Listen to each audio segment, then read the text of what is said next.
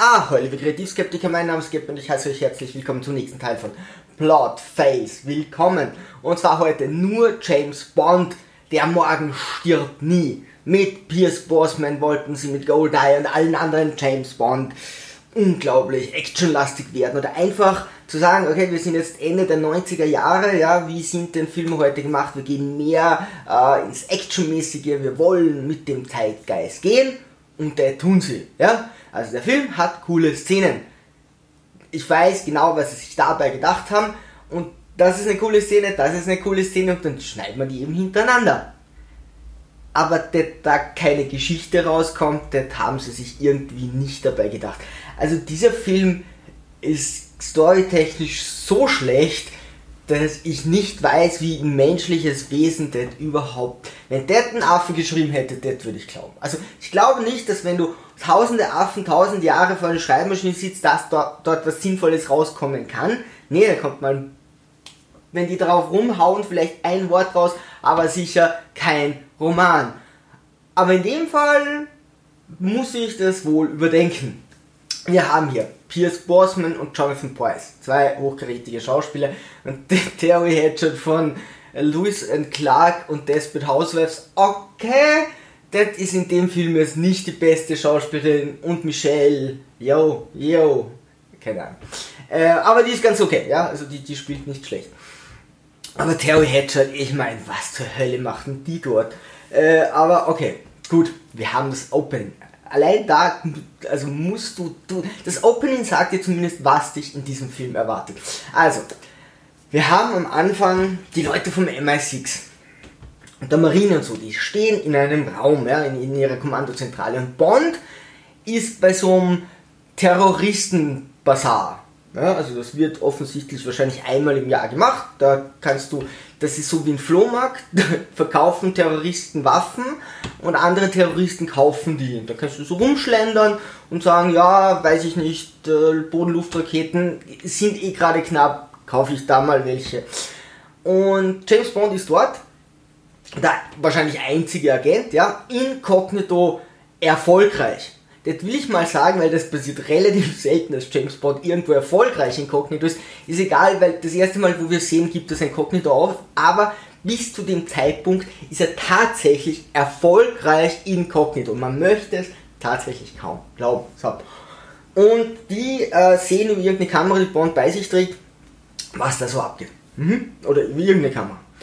Und dann sagt der Marineoffizier, der da drinnen ist, okay, wir schießen eine Rakete drauf. Dann haben wir gleich die Hälfte aller Terroristen der Welt ausgelöscht. Ja, die Hälfte ist bei diesem Bazar. Äh, hat keine Auswirkungen übrigens. Nur so nebenbei, ja, dass die Hälfte aller das, okay, egal. Und dass da keine anderen Agenten sind. Aber, okay, der sagt, wir schießen eine Rakete und die sagen, Bond, lauf weg, da kommt eine Rakete. Und Bond sagt, na, seht ihr nicht, was da vorne ist? Und die so, ja, das ist ein LKW. Geh weg, da kommt eine Rakete. Und er so, na, seht das nicht? Schaut doch mal hin. Sie, nee, das sehen wir nicht, das ist ein Auto. Na, schaut halt genauer hin. Inzwischen schießen die die Rakete ab, ja. Das geht so hin und her so, ja. Seht das nicht? Anstatt dass er sagen würde, was dort ist, sagt er, na, seht das nicht? Jetzt kommt die Rakete, ja, jetzt ist sie außerhalb der Zerstörreichweite, dass man sagt, okay, man kann sie ja noch vom Schiff aus, sie wird von so einem Kampfschiff gestartet und dann gibt es einen Selbstzerstörungsknopf, aber jetzt ist sie außer Reichweite. Dann fährt der LKW weg und endlich sehen die, was dort ist. Hey, da ist eine Atomrakete oder eine Atombombe dort. Wenn die eine Rakete einschlägt, wird eine Atomexplosion ausgelöst. Und die so, hey, dammit, wir müssen die Rakete zerstören. Ja, geht nicht mehr. Äh, blöd. Okay, gut. Hm. Bond lauft dorthin und die so, na, was macht er denn da? Na, was soll er machen? Von einer Atomexplosion davonrennen? Das ist egal, ob du da 10 oder 20 Meter daneben stehst. Und dann kommt so, naja, äh, er fliegt mit dem Flugzeug weg, wo die Atomrakete drauf ist oder Bombe. Oh, das ist ja fast clever, ja. Und dann kommt es zum Luftkampf. Okay, warum das Ganze? Sie wollten Luftkampf, ja, ist, ist ja cool. Aber äh, einfach zu sagen, hallo, nein, schießt die nicht ab, da ist eine Bombe. Nee, ja, das wäre ja viel zu einfach. Ah, warum sollten sie Rücksprache mit ihm halten, ja?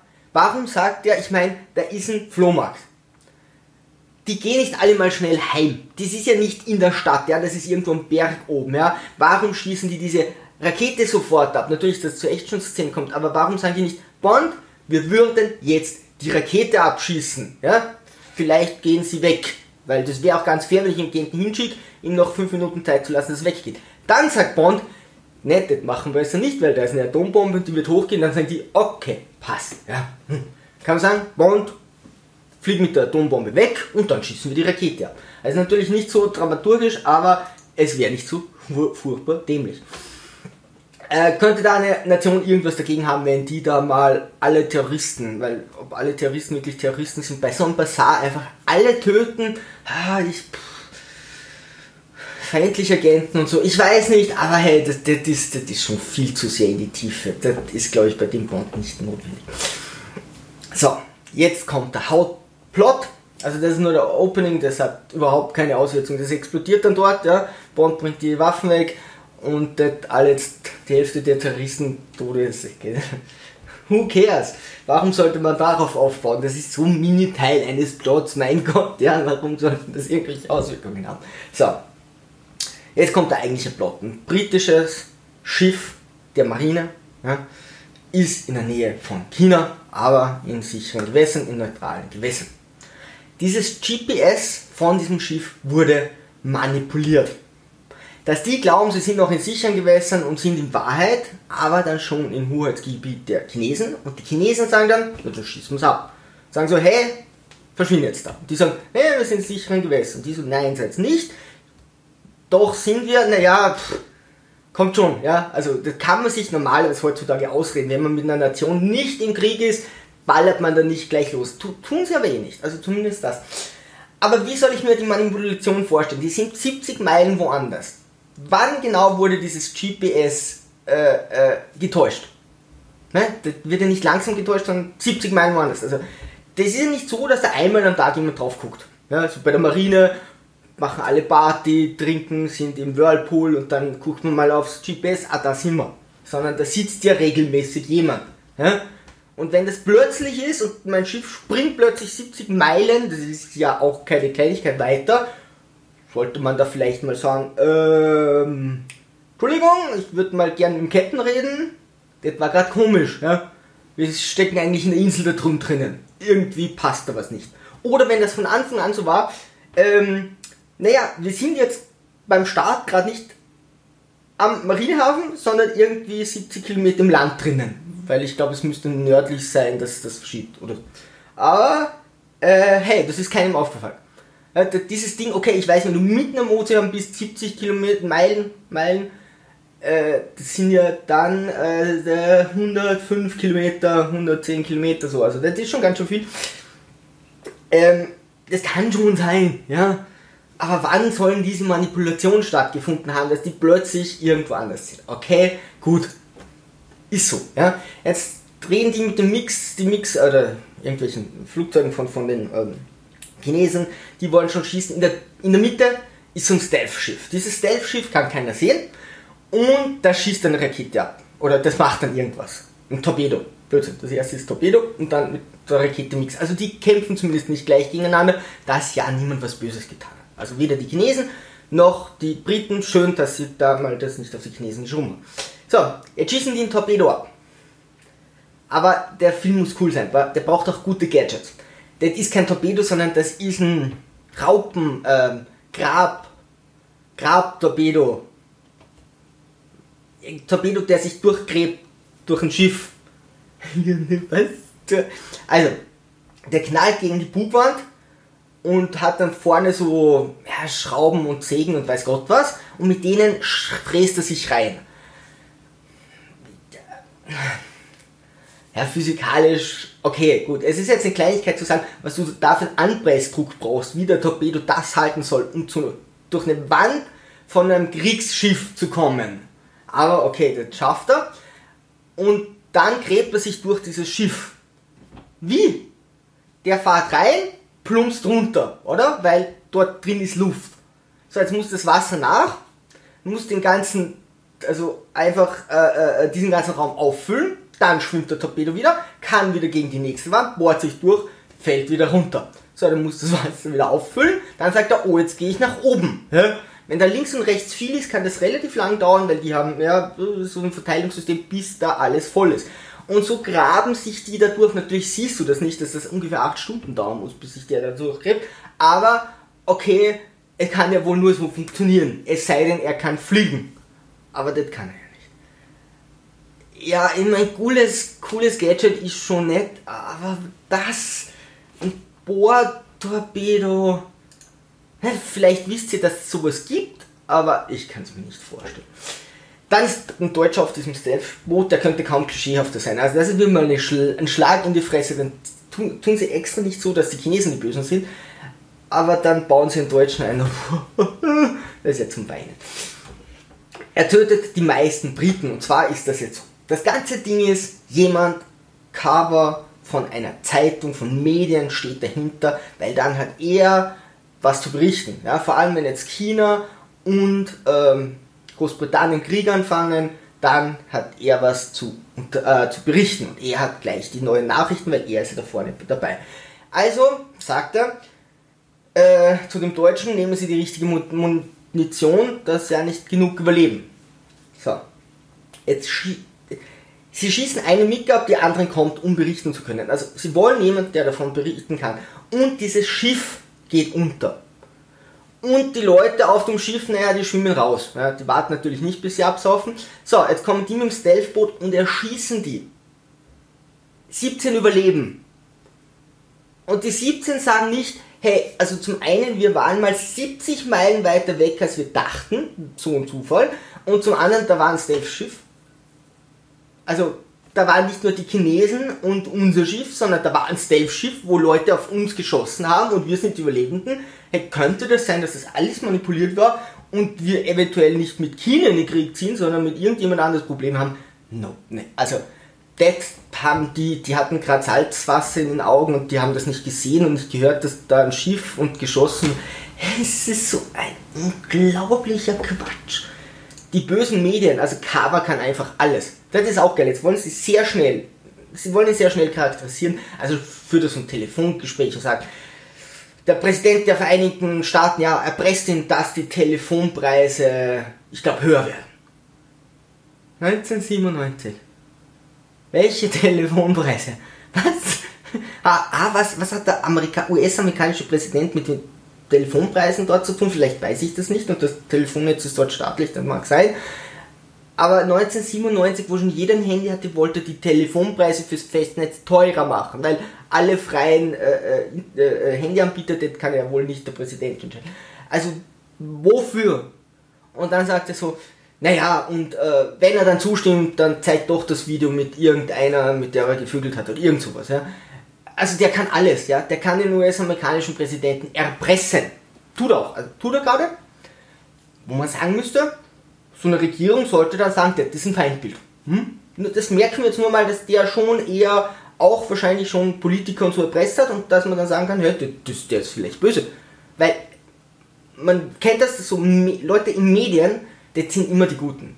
Das ist, also, ich glaube, das ist weit verbreitet, dass Medienmongole immer als die absolut guten, empathischen, besten Menschen in unserer Gesellschaft so werden die angesehen. Wir vertrauen den Medien blind, da wird kein Blödsinn berichtet und Cover, den kannst du blind vertrauen, aber der erpresst Leute. Also.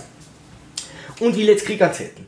Er kann nicht nur den US-amerikanischen Präsidenten äh, äh, ähm, äh, hier erpressen, sondern er kann auch Krieg oder will Krieg zwischen äh, China und, und, Großbritannien machen. Das macht man schon als Medienguru, klar. Das, äh, weil es gibt zu wenig zu berichten. Ja, seht euch die Medien an, kaum wo Krieg auf der Welt. Das ist so furchtbar langweilig. Ich denke mir oft, wenn ich so äh, Fernsehen sehe und dann so, so, so, Nachrichten, ah, so wenig gestorben, echt langweilig, hey, wir bräuchten mehr Kriege. Das ist eindeutig das, was die Medien haben, echt das Problem, dass sie über zu wenig berichten könnten.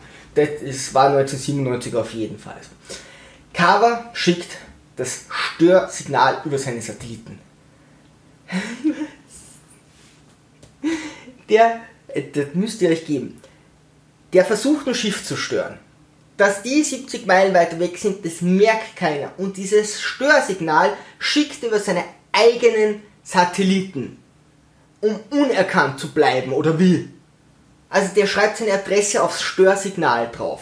Seriously? Und es gibt so ein kleines Gerät, das ist so, uh, so ein Federpinal. Ja? Und das macht das. Ich habe echt keine Ahnung, was dieses Federpenal macht. Ja? Also entweder war es am Schiff und hat gestört. Das heißt, es muss dann irgendwann, weil das Schiff sinkt, also das müssen sie dann geborgen haben. Da ist dann jemand runtergetaucht. Während die anderen Überlebenden, die 17 überlebt, rumschwimmen, kommt so ein Taucherteam, taucht runter, holt das Federpenal, fahrt mit dem Stealthboot weg, merkt keiner. Oder sie schließen das Ding an einen Computer an und dann, that's not how it works. Also, du brauchst kein Federpenal, das du am Computer anschließt, dass du dann über die Satelliten ein Störsignal zu diesem einen Schiff schickst. Was macht dieses Federpenal? Also da brauche ich eine Software, da brauche ich doch nicht so ein handgroßes, viereckiges Ding. Was macht dieses dämliche Ding?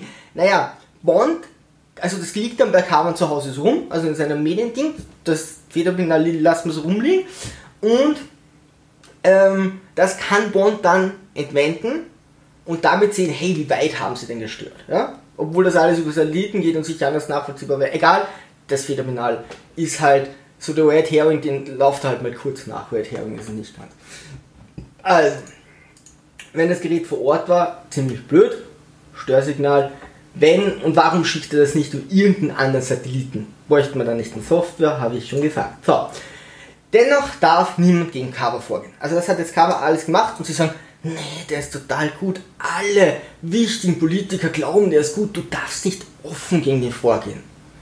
Sage ich, ne, der hat ein Störsignal über seine Satelliten geschickt. Schauen wir es uns trotzdem mal an. Nee, da würden so Leute wie der US-amerikanische Präsident sicher sagen, der ist voll nett. Nein, wenn er eh schon die Leute erpresst, warum sollte man sich den nicht genau anschauen? Das ist ein Medienguru, natürlich musst du dir die ansehen. Die haben nicht wirklich einen guten Ruf, ja, das war Sarkasmus. Wieso sollen die den nicht überprüfen können? Bond überprüft ihn geheim. Bond infiltriert. Kavan oder ja, dorthin. Ja, Bond muss geheim agieren. Bond muss immer geheim agieren. Ganz wichtig. Welche Nation würde schon gegen so einen Massenmörder vorgehen, der hier versucht, mit Störungssignal Krieg zu machen? Das wird wohl keiner machen. So, Bond ist inkognito. Und ihr habt vielleicht schon das ein oder andere Mal euch gefragt, ob das so funktioniert, wenn James Bond inkognito ist. ich weiß, ich, ich, ich, ich muss ein Ranking machen, was ist das dümmste Inkognito, das Bond je gemacht hat. Und ich glaube, es wäre sehr viel auf Platz 1. Ja. so, Carver macht irgend so eine Show und Bond geht dorthin als Bankier. Hm? Carver fragt ihn dann auch was und Bond kennt sich natürlich aus. Ja. So, wie will er an Carver rankommen? Carver ist, ist Bond vollkommen egal, der, der geht eher auf die chinesische Darstellerin, die dann die Spionin von China ist. Bond geht zu Carvens Frau. Weil mit der hat er geschlafen und die weiß alles über ihn. Die weiß, wer er ist. Sagt so, ah, schlafst du noch immer mit deiner Walter PPK unterm äh, Kopfpolster? Die wird ihrem Mann nicht sagen, wer sich da reingeschlichen hat. Nö, nein, nö, nee, bitte. Bond hat einen Charme und das wird schon passen. Das heißt, der kommt inkognito, um dort seine Ex zu besuchen, die ihn kennt. Und das soll nicht auffallen, ja. Und, und Carver so, okay, warum redet dieser komische Bankier eine Stunde lang mit meiner Frau? Was kennt denn da? Was ist denn da passiert? Könnten wir doch irgendwo Stutz machen. Also, hey, das ist James Bond. Na gut, wer soll es sonst sein? Äh, und Bond macht wieder mal das Geiste. Er sagt ihm direkt ins Gesicht, Cover, äh, dass er den Kurs des Schiffes geändert hat. Ja? Er sagt irgendwie, sie reden über Bankkurs und so, ja, das würde den Kurs des Schiffes ändern. Und Cover so, okay, also wenn inzwischen niemand mehr weiß, dass der James Bond ist, jedes Mal, wenn ihr Schurken seid und jemand sagt euch so einen saudämlichen Satz, ist es James Bond. Das ist, da könnt ihr euch sicher sein, könnt gleich sagen, hallo James, ja, da ist ein Wodka Martini, was kann ich für dich tun? Äh, er sagt eigentlich ganz klar, ich bin Agent und ich habe mit deiner Frau gevögelt und passt schon, oder? Und Carver sagt dann so, okay, den mag ich gar nicht so gern. Wieder mal ist die Tarnung vollkommen unnötig. Und es ist unglaublich gut, dass er sich getarnt hat, weil hat, das ist einfach, er muss sich tarnen. Ich glaube, das ist so ein Fetisch, ja. Das, das ist so ein Drang, ein innerer Zwang, Bond muss sich tarnen unglaublich viele, viele Gadgets und Action. Also, da haben sie drauf, das haben sie wirklich drauf. Es sind unglaublich viele Gadgets, es ist ein Flugkampf, es ist ein Halo-Jump drin, super geil. Äh, das absolut geilste Gadget, ich, ich, werde das nicht glauben. Ihr werdet das nicht glauben, was 1997 habe ich gesagt. Er, er kriegt ein Auto. Er kriegt ein Auto und dieses Auto ist stationär eingebaut, GPS. Holla die Wahl 1, das nicht um 70 Meilen verschoben ist. Ja, das muss man auch dazu sagen. Also dieses Auto hat standardmäßig GPS, ziemlich, ziemlich crazy. Aber sie haben dann auch noch so ein, so ein Motorrad, Kampfrennen mit Handschellen. Es ist schon geil gemacht. Ja? Also eine sitzt, sie sitzt immer verkehrt, die Chinesin. Er ist halt mit dieser äh, äh asiatischen Schauspielerin, Entschuldigung, ich sage einfach Chinesen, mit der, wie heißt die, Michelle, oder? Ne, sagen wir sagen es doch, wie es heißt. Michelle, genau, mit der Michelle ist er dann auf das Motorrad, sie sitzt vor ihm, er fährt, sie schießt nach hinten und dann fährt sie wieder und so. Das ist cool gemacht, ja. Warum die zwei jetzt da zusammenhängen, ist auch okay, ja. Da muss man jetzt nicht so spitzfindig sein. Ähm, auf jeden Fall, also, äh, Geister-Gadget ist natürlich GPS. So, Bond findet seine tote Freundin, also die Terry, da, ähm, als offensichtliche Falle. Die liegt am Bett. Sie sagt, Bond, komm dorthin! So mit flüsternder Stimme. So, Bond kommt dorthin, seine tote Ex ist dort aufgebahrt, sie hat sich doch für ihn entschieden oder Carver hat seine Frau getötet und geht dorthin nicht so, ey, ich schau mich mal im Raum um. Ne, ne. Das, was, was, was, Blick, geht so hin und oh mein Gott, das ist sie tot, ja, schlimm. Äh, dann plötzlich springt der Fernseher an.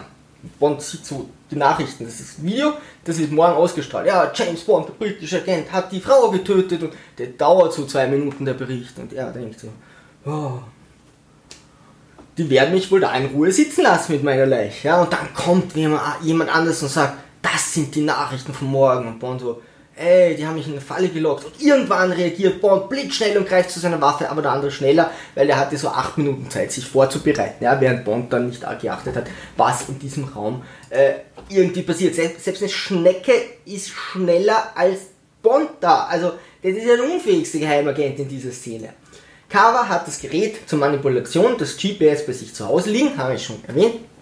Äh, dadurch, durch dieses Federpenal, ja, kann jetzt man sagen, okay, sie sind um 70 Meilen in die Richtung verschoben worden, dort muss das Schiff äh, äh, äh, gesunken sein.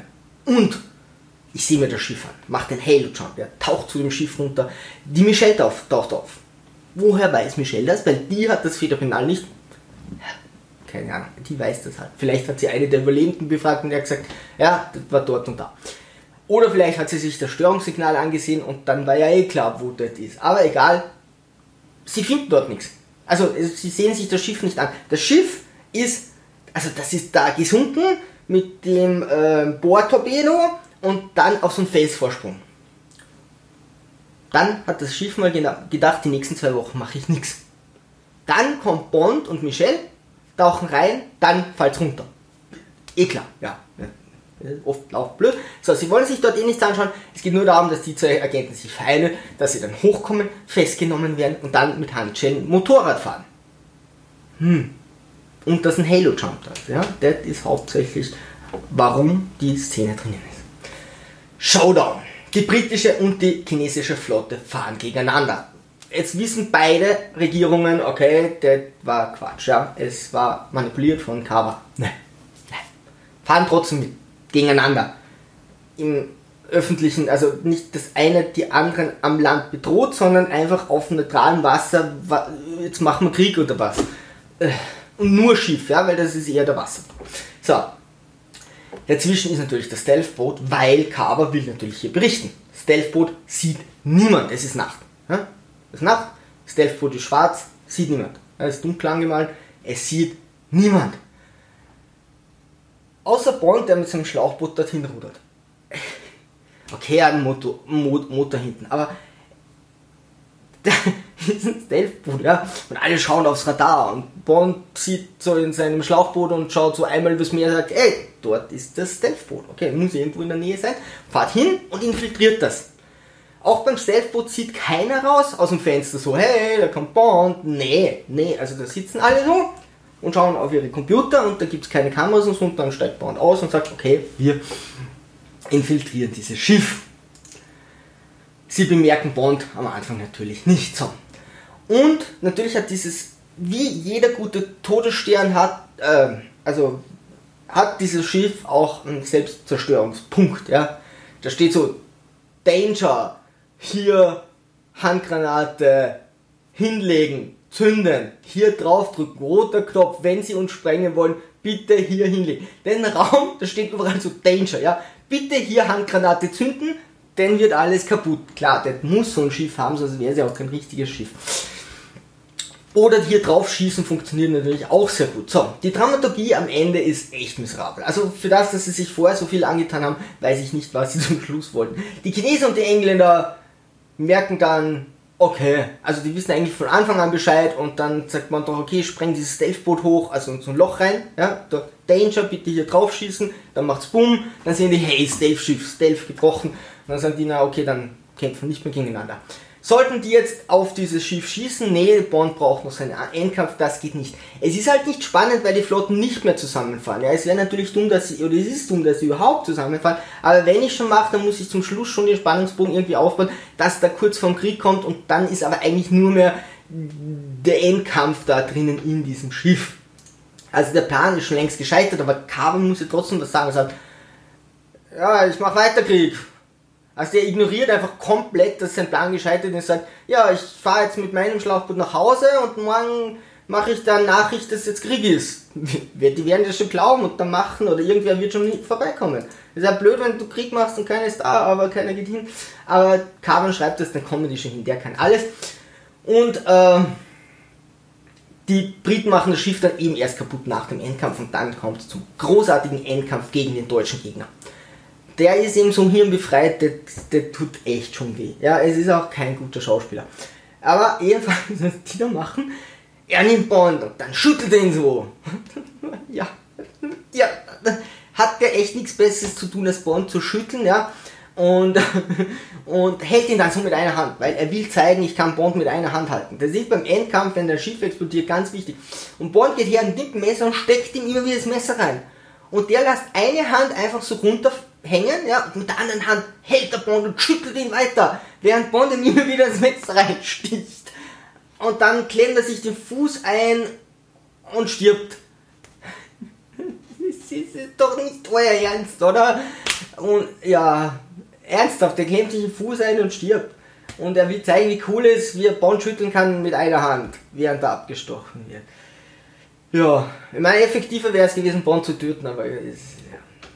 Hey, das Ding dauert schon fast eine halbe Stunde, um euch den Bond zu erklären. Wenn ihr ihn gesehen habt, hey, bitte schreibt mir in die Kommentare, was ihr davon hält. Vielleicht wisst ihr, wofür das Federpenal da ist, ja? Diese Frage beschäftigt mich seit langem. Ansonsten, ich glaube für 97 die Action war ganz okay, aber der Rest, äh, ich weiß nicht. Liebe Sturmtrotzer, segel mal straff halten und auf zum Horizont.